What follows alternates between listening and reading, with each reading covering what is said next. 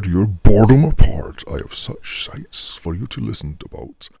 Welcome to Here's Johnny's Reviews and Halloween, my look at the first three Hellraiser movies. Why only three, of you are Simple. As these movies go on, the worse they get. From deep space to cyberspace, these movies go over the place, but none live up to the first three.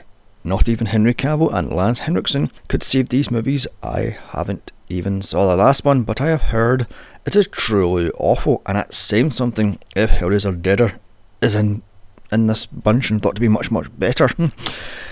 but I'm not here to talk about the bad movies. I'm here to talk about the good ones, starting with 1987's Hellraiser, coming from the twisted mind of Clive Barker, and in the height of slasher movie heaven, with giants such as Freddy and Jason battling out for supremacy, comes a new icon and S&M delights in Hellpriest, lead Cenobite, aka Pinhead, with a budget of £600,000 and mixed reviews comes a new horror franchise to scare the Catholics, starring Andrew Robinson, Claire Higgins, Ashley Lawrence, Sean Chapman, and Doug Bradley. The plot, the twisted love story of Frank and Julia, comes to a head when he gets her to help him, is, help him rather, escape hell and the Cenobites, guardians of hell and pleasure and pain. Now, before I crack open the shiny new Blu ray of this, I want to say this up front I am not a fan of Hellraiser or Pinhead. I prefer my horror to come from suspense, thrills, ghosts, and goblins, not blood, guts, and gore. I will, however, put aside my disdain for this and judge this movie as it is. For what it is, even. I have, of course, all of these movies apart from the very last one, as I said, as my partner is a huge Hellraiser fan, so I had to watch them no matter bloody what. I have also saw these movies, uh, the first three that is, in a packed cinema for a Halloween horror-a-thon all-nighter back in 2003. Anyway, on to the movie, which was supposed to be brought to us by Virgin Movies. However, they pulled out once they learned of the subject matter, so it was brought to us by New World Pictures for a tiny budget of £600,000, or about a million dollars. The movie opens up on the haunting lullaby theme, which is right up there with Nightmare piano theme, Jason's and Michael's Halloween theme. It then shows a small brass and wooden box, and an introduction to Frank, played by Sean Chapman of Scum, multiple British TV shows, and video games. For the pompous twat to take him across in the special features, he hasn't really done much, as he buys the box from a street peddler. Then on to a dark room, where Frank sits in a square surrounded by candles and plays with the small box, fingering it, pressing everything, looking for a way to open it. As hell's warning bell chimes, suddenly it starts to move itself and open as Frank presses a button. Chains with hooks spring out and embed himself into his flesh as a door to hell flies open. Onto a large house on the outskirts of London. As we get a look around the home, we see it has had a squatter, as the place is trashed, and we see dozens of beer cans, vodka bottles, food, bloody everything scattered over the place. The place is crawling with cockroaches, rats, etc. etc.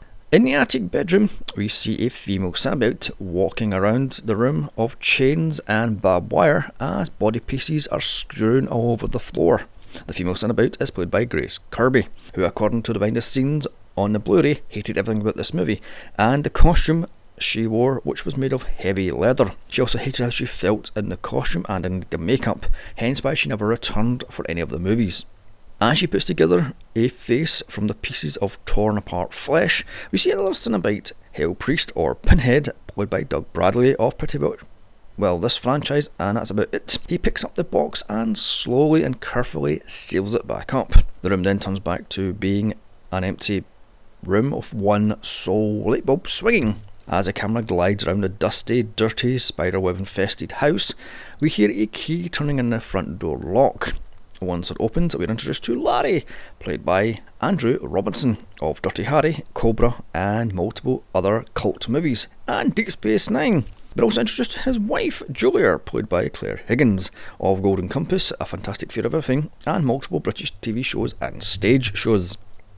As they tour the empty and abandoned house, they find the place has been trashed and they find Frank's things. She's a bit of a yuppie and he's a bit of a snob. She's mad at him for leaving New York, but he wants to start a new life in England. The home telephone rings, and why would this still be bloody working as the house has been empty for over 10 years? Mm.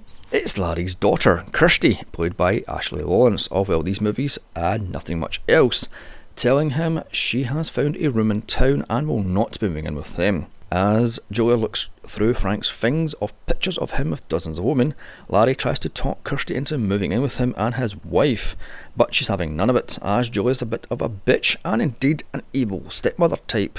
On to Larry, moving in as Julia unwraps their things.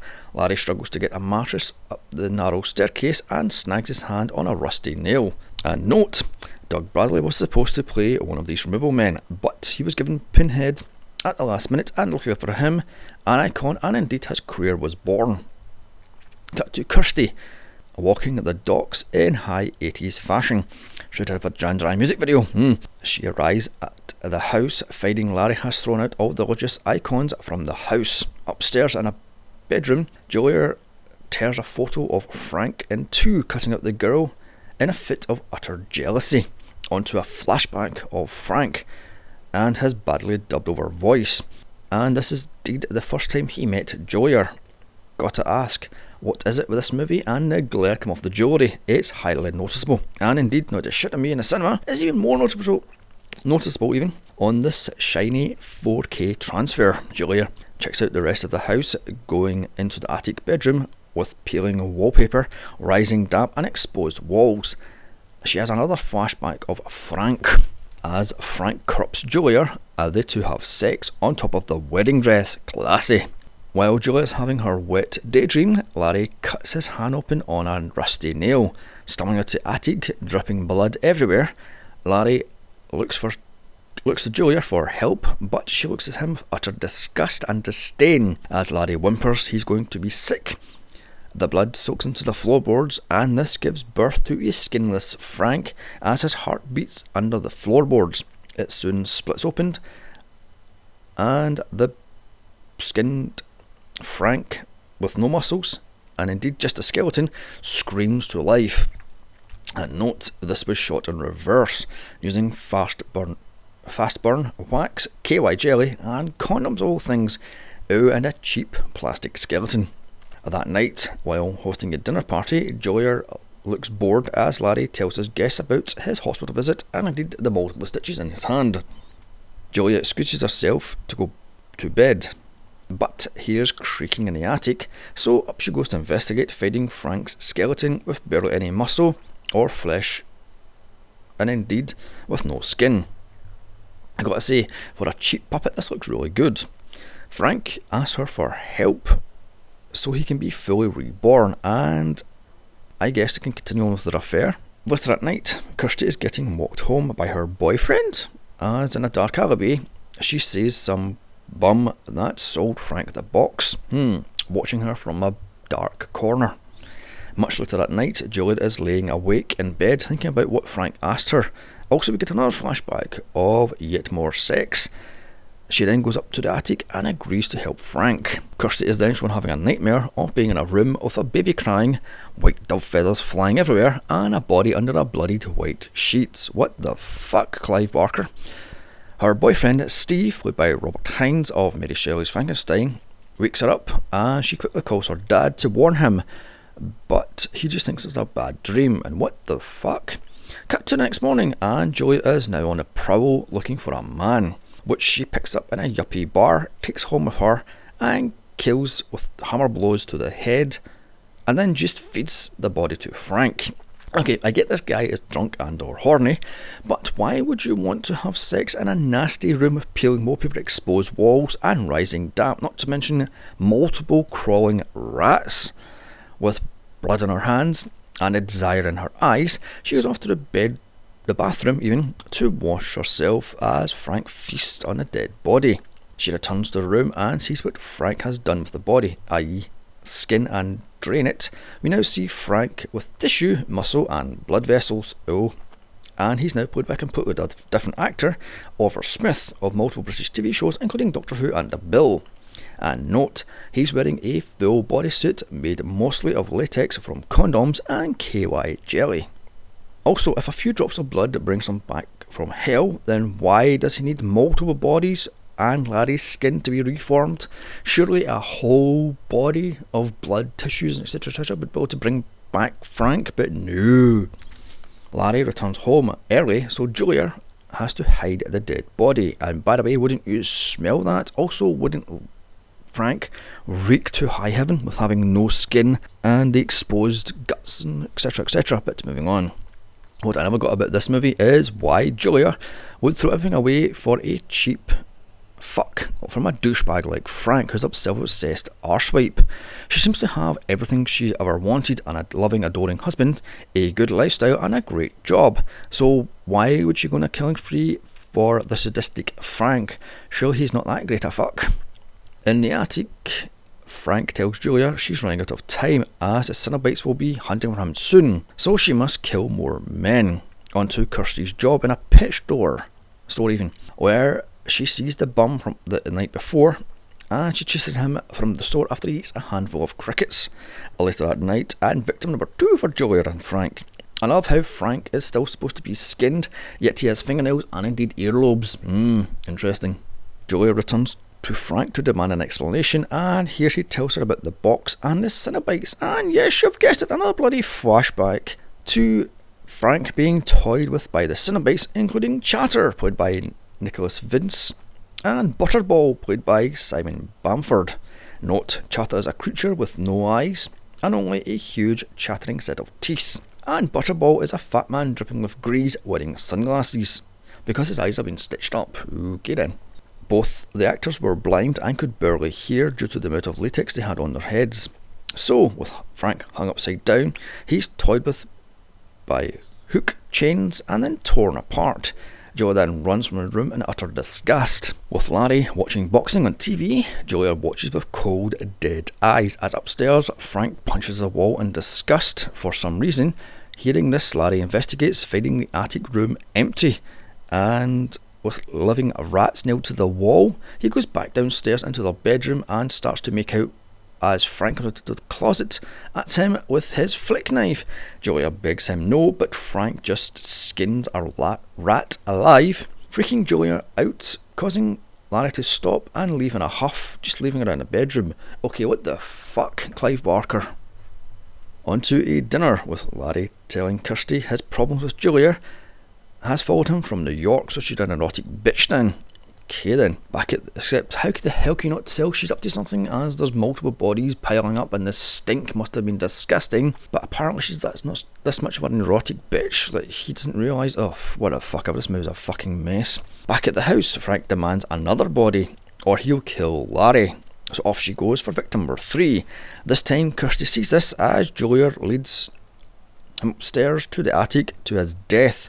Kirsty hears the screams, and yet none of the neighbours have or indeed have reported to see multiple men entering this house, but none are leaving or seeing the suspiciously body shaped bags in the trash, or indeed the fucking smell.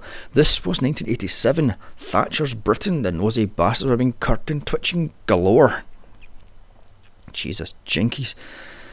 Uh, Kirsty enters the house silently, but is stopped by the victim. However, Frank kills him and then attacks Kirsty. She fights back and grabs the puzzle box, then chucks it out the window and runs for her life with it. She faints in the street of utter exhaustion and is taken to hospital where she wakes from a dream of a flower in full bloom.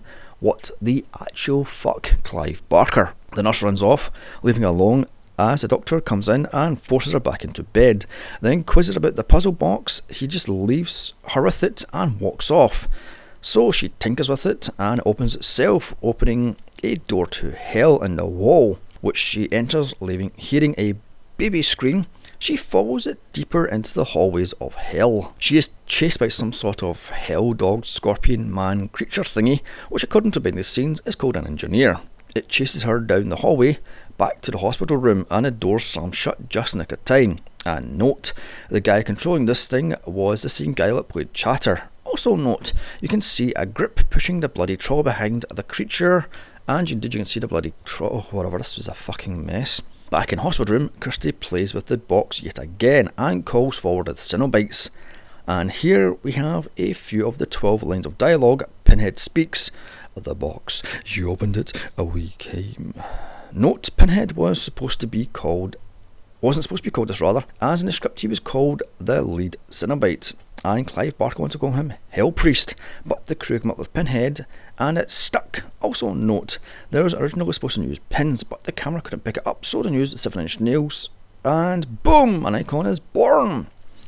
Kirsty begged not to be taken to hell, saying, Did they know Frank has escaped them and she can lead them to him?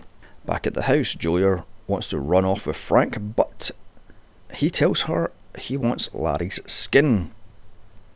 So, when he returns home, she leads him upstairs, cut to the hospital where Steve finds Kirsty uh, missing. As, quote, Larry comes downstairs, he has sex with Julia, and how the fuck does that work if the skin is barely hanging on? Kirsty returns home to warn her dad about the box, Cenobites, and Frank's murderous intentions. Kirsty runs to her father's arms to tearfully warn him that Frank wants him dead, and did she notice the fucking hairline or the fact that there's blood all over his collar, etc., etc.? For fuck's sake. Kirsty doesn't believe, quote, Larry killed Frank, so Julia takes her up to the dead body and locks her in the attic. The Cenobite shop demanding the man who did this, and Kirsty screams no, so she runs off only to be stopped by Julia. She runs to quote Larry's arms and tries to take him with her, but he says to her, Come to daddy. She knows instantly this is Frank in Larry's skin and scratches his face, ripping off his cheek. Again, they had sex, but this thing is barely hanging on. Also, Frank is very much more shorter and skinnier than Larry is, so wouldn't it be baggy and saggy or whatever? Oh, who cares? This movie's awful. Julia holds Kirsty as Frank comes at her with a flick knife However, Kirsty escapes and Joe gets it in the guts, so Frank drains her and runs off to kill Kirsty, who is now in the attic hiding in the room Julia hid all the dead bodies in. Again, no one smelled these fucking dead bodies. Frank, quote, walks away, so Kirsty leaves room, only for surprise! Frank comes out of the murder room and grabs her. She tricks him into confessing, so Pinhead and Co show up, and the chains come out and rip his newly stolen flesh just before he ripped apart into teeny tiny, easy to manage chunks. He says the line, Jesus wept, licking his lips sadistically, which was supposed to be fuck you bitch, but Andrew Robertson changed it last minute. As Kirsty leaves, Frank blows up. However, the female Cenobite wants to play with Kirsty some more. Kirsty runs into the master bedroom, finding Julia's dead body with her face peeled back with chains, holding the puzzle box somehow she managed to come back to life even though Frank drained her body and she's now oh whatever. Kirsty prizes the box from Julia's cold dead hands and uses it to send Pinhead back to hell in all its cheap 80s computer lighting generated effects glory. And then the rest are next as the house starts to blow up. Behind her, Kirsty runs for her life. So with Steve showing up out of nowhere to help her out, they escape the house only to be attacked by the Hellhound. Steve is quickly knocked out. So Kirsty struggles with it and uses the box, sending it back to hell. With the demons banished, they run into the night and they try to burn the box, but the bum that has been following her throughout the movie walks into the flames to retrieve the box, turning it into a horned demon, which cost the final £30, or £35 even, and took 30 minutes to build. As the demon flies off with the puzzle box in hand, it zooms out onto the box getting sold to someone else as credits roll. So, that was Hellraiser, a nasty, disgusting, cheap slice of bad body horror that made an icon out of Pinhead, even though he's on the screen for about 50 minutes and has 12 lines of dialogue. This isn't my cup of tea, but if it is your, more power to your elbow, mates. This doesn't work as a horror film. This isn't as nasty and as scary as it thinks it is. And indeed, if you want to body horror, what is the matter with David Cronenberg? Hmm? Indeed. Anyway, I'm going to give this thing a piss poor 3 fish hooks out of 10 to the flesh. Come back next week for my look at Hellbound, Hellraiser 2, and then the rest of the month for Halloween. Wrapping up with my look at 1997's Stephen King's The Shining. November is bad video games such as Street Fighter and Tomb Raider. December is Festive Funnies, and January is John Carpenter movies such as The Fog. So don't forget to leave a like, a follow, and comment on my SoundCloud. Also, follow me on Twitter at Here's Johnny's Pod. Email me movie suggestions to Here's Johnny's Reviews at gmail.com. Also, check out my other horror franchise podcasts of The Omen, Fly, Psycho, Resident Evil, and many more. Also, my solo podcast of Scream, Evil Dead 2, Donnie Darko, and many, uh, many more. And a bye bye. Oh, and remember, if an old bum wants to sell you a puzzle box asking what's your pleasure, run!